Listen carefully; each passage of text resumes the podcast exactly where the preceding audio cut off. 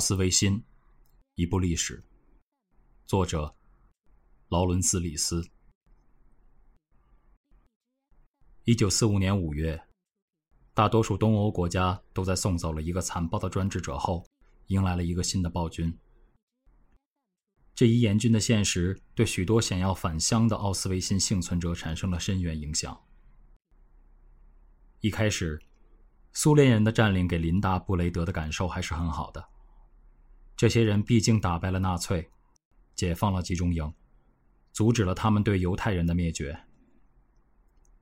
五月五日，他终于在柏林北部的集中营被解救。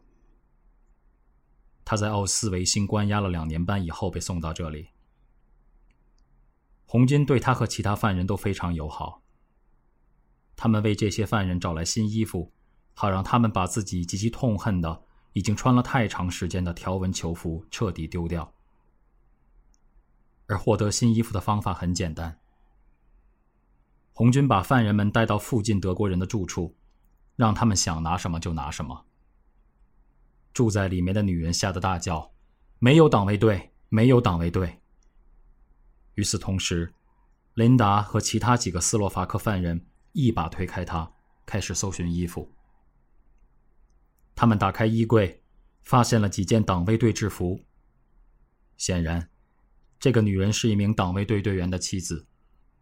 于是，他们洗劫了整个地方，把鸭绒被和其他物品扔出窗外，把他们能用上的所有衣服都拿走了。琳达·布雷德声称他们几乎没怎么碰那个女人，但又承认有个特别壮的女孩确实有抓着朝他大吼。琳达满脑子想的都是回斯洛伐克，其他一些人梦想在美国或以色列开始新的生活，但他唯一的愿望就是回家。于是，他与其他几个斯洛伐克人一起踏上了漫长的归家之路。他们穿行在遭到战争严重破坏的欧洲，到处都是损坏的铁路和公路。在柏林，他们看见德国战俘正在平整道路。修补巨大的坑洞。曾经的统治者种族被迫从事体力劳动的场景，让琳达和其他女人兴奋不已。他们甚至询问看守战俘营的红军士兵，他们能否对这些人说几句话。这名士兵同意了。于是他们开始奚落德国人，大喊：“赶快，赶快，动起来，动起来！”接着，他们真的推搡起那些人来。这件事比洗劫德国人的家更让琳达·布雷德确信，他再也不用惧怕德国人，再也不用在筛选过程中从心底感到恐惧，迫切渴望自己是那个被选中活命的人。出了柏林以后，他们一直步行，因为没有别的交通工具可以选。一九四五年一个炎热的夏日。他们正走在德国中部一条尘土飞扬的公路上。几个红军士兵开着车赶了上来，提出可以载他们一程。琳达和其他女人真的特别害怕，因为他们经常强奸女孩。但他们已经走了太远的路，特别渴望休息一下。于是，他们带着恐惧上了苏联士兵的卡车。结果，才开了几英里。苏联士兵就突然停下车，把他们身上几乎所有东西都抢走了。他们连我们从德国人那里偷来的东西都拿走了，琳达·布雷德说。但至少我们保住了性命。这些女人被扔在路边，身纹分文，只得重新开始徒步前进。只有很少的几次，他们搭上了短途火车，得以在火车上歇歇脚。随后，他们终于走到了布拉格。琳达和其他几个女人在市区找到了住处，但仍一心想要回到自己位于斯洛伐克的家中，片刻都不想耽搁。每天有一班列车往返于布拉格和斯洛伐克首都布拉迪斯拉发之间。坐上这趟车，琳达就可以回到斯洛伐克东部小镇斯特罗普科夫，回到他的家人身边。在离家三年多之后，在被塞进货运卡车里驱逐出境，历经奥斯维辛里的种种困窘和磨难，最后从德国北部朝着家的方向一路漫长的跋涉之后，琳达终于实现了她长久以来的梦想，那就是站在自己家的大门口。但此时她却发现，里面住的似乎是别的人。她敲了敲门，很快一个俄国和乌克兰男人打开门。你要什么？他问。我要回我的家，琳达回答道。从哪来的就滚回哪儿去，他边说边在他面前重重的关上了门。琳达陷入震惊，走在自己家乡的大街上，她突然意识到，所有原本属于他亲朋好友的房子里，现在都住着苏联人。我透过那些房子的窗户往里看，觉得所有的眼睛都在注视着我。镇上还能见到的熟面孔只剩下非犹太人，其中很多人曾对琳达一家很友善，因此琳达至少以为他们会欢迎他回来。然而他错了。我认出其中一个人，琳达说，但他并没有走过来对我说：“见到你很高兴。”大家都和我保持距离，仿佛我是某种毒药一样。第二天我就离开了，再也没有回去过。回家是我最痛苦的经历，真是一场灾难。许多大屠杀幸存者与琳达·布雷德一样，有着非常痛苦的返乡经历。这些幸存者不仅来自奥斯维辛。也来自其他一些集中营。被囚禁期间，他们一直用回家的信念支撑着自己，以为战争结束后，他们可以再次回到原来的生活。然而，这是不可能实现的。琳达·布雷德最终离开了斯洛伐克，在加利福尼亚开始了新的生活。瓦尔特·弗里德是另一个在1945年夏天回到家园的斯洛伐克犹太人。此前，17岁的他与家人一起关在国内的劳动营里。迫于政府内部一小派人施加的压力，对斯洛伐克犹太人的驱逐于1942年10月停止。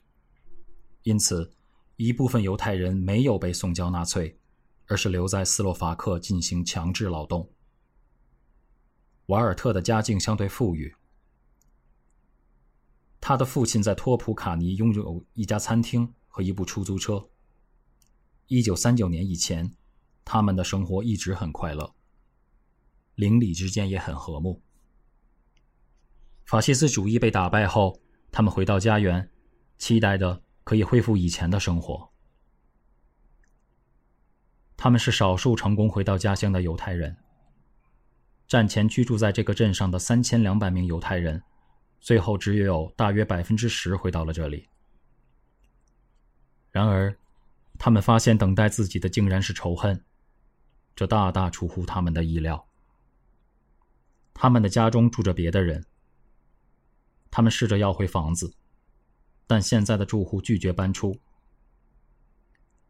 他们的餐厅也遇到相同的情况。新老板告诉他们，在苏联人占领期间，这家餐厅已经国有化。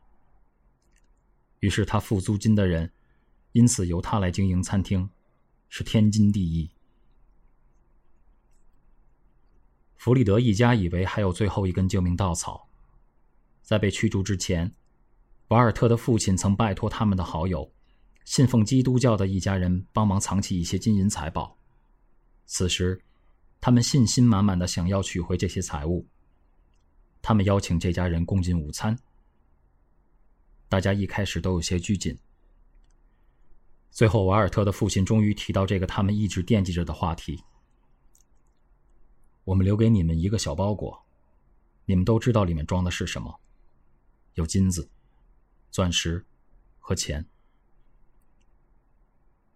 他们的朋友却不这么认为。他们说，弗里德一家确实留了一些东西在他们这里，但只是几件衣服。现在他们很乐意把衣服奉还。我们留给你们的是金子和钻石。瓦尔特的父亲绝望的喊道。但是没有用，他们最终也没能拿回自己的财产。让弗里德一家心灰意冷的，不光是朋友明目张胆的抢劫他们钱财的行为，还有朋友的背叛。我们最后一线希望也破灭了。瓦尔特·弗里德说：“那个曾与犹太人做朋友的虔诚基督徒，那个一直接受犹太人救济的人，到头来却不愿意回应我们的要求。他当年身无分文的来到我们餐厅，我们免费给他吃的，结果现在他却根本不想让我们回来。这样他们就不用再翻出那笔旧账，不用看着我们的眼睛说。”我们什么也不欠你们的。战前最好的朋友，现在变成了我们最大的敌人。一九四五年，我们遭到的威胁比一九四二年我们离开时还要严重，仇恨就是这么深。一九四五年夏天的一个夜晚，仇恨变成了实实在在的袭击。瓦尔特和他父亲。走在托普卡尼镇一条大街上时，突然遇到一群三十岁左右的年轻人。其中一个人战前是瓦尔特的校友，名叫约绍。而现在的约绍变得极不友好。这群人冲到瓦尔特和他父亲身边，开始殴打他们。犹太人，你这个犹太人！约绍边打边喊。瓦尔特受了伤，倒在地上。这时他想起战前他与约绍分吃面包的事。他对约绍说：“你吃我的面包吃的还不够是吗？现在竟然跑来打我，为什么？”但约绍回答道：“犹太人，你这个犹太人！”这群恶棍中的其他人喊道：“犹太人，是你们害死了基督！”他们不光挥动拳头，还棍棒齐下，直到瓦尔特父子奄奄一息。这场袭击就发生在小镇的主街上。瓦尔特发现，虽然有几个经过的人与他们相识，但没有一个人停下来帮他们。我曾以为我认识很多人，瓦尔特说，但突然之间，没有人还认得我们。接着，这群年轻人把他们拖去了当地警察局，把他们扔在台阶上。警察也没好到哪里去。他们没有追捕那群人，而是任由后者一走了之。然后他们又打了我们一顿。瓦尔特知道他再也没法继续在斯洛伐克住下去了，就抓住机会移民到以色列，直到今天，仍生活在那里。据称，战后波兰的犹太人还遭到过有组织的集体屠杀。没人知道，在整个东欧。还有多少犹太人从集中营回到家乡后面临着类似的处境？也没人详细统计和调查过未归还犹太人的财物究竟有多少。但瓦尔特·弗里德和琳达·布雷德的遭遇绝非个例，而是非常普遍的现象。在战争刚结束的那几年，一片混乱之中，人们都忙着适应新统治者领导下的新生活。就算有人打算为那些从反犹迫害中幸存下来的犹太人伸张正义，这件事的重要性也远远排在其他事情之后。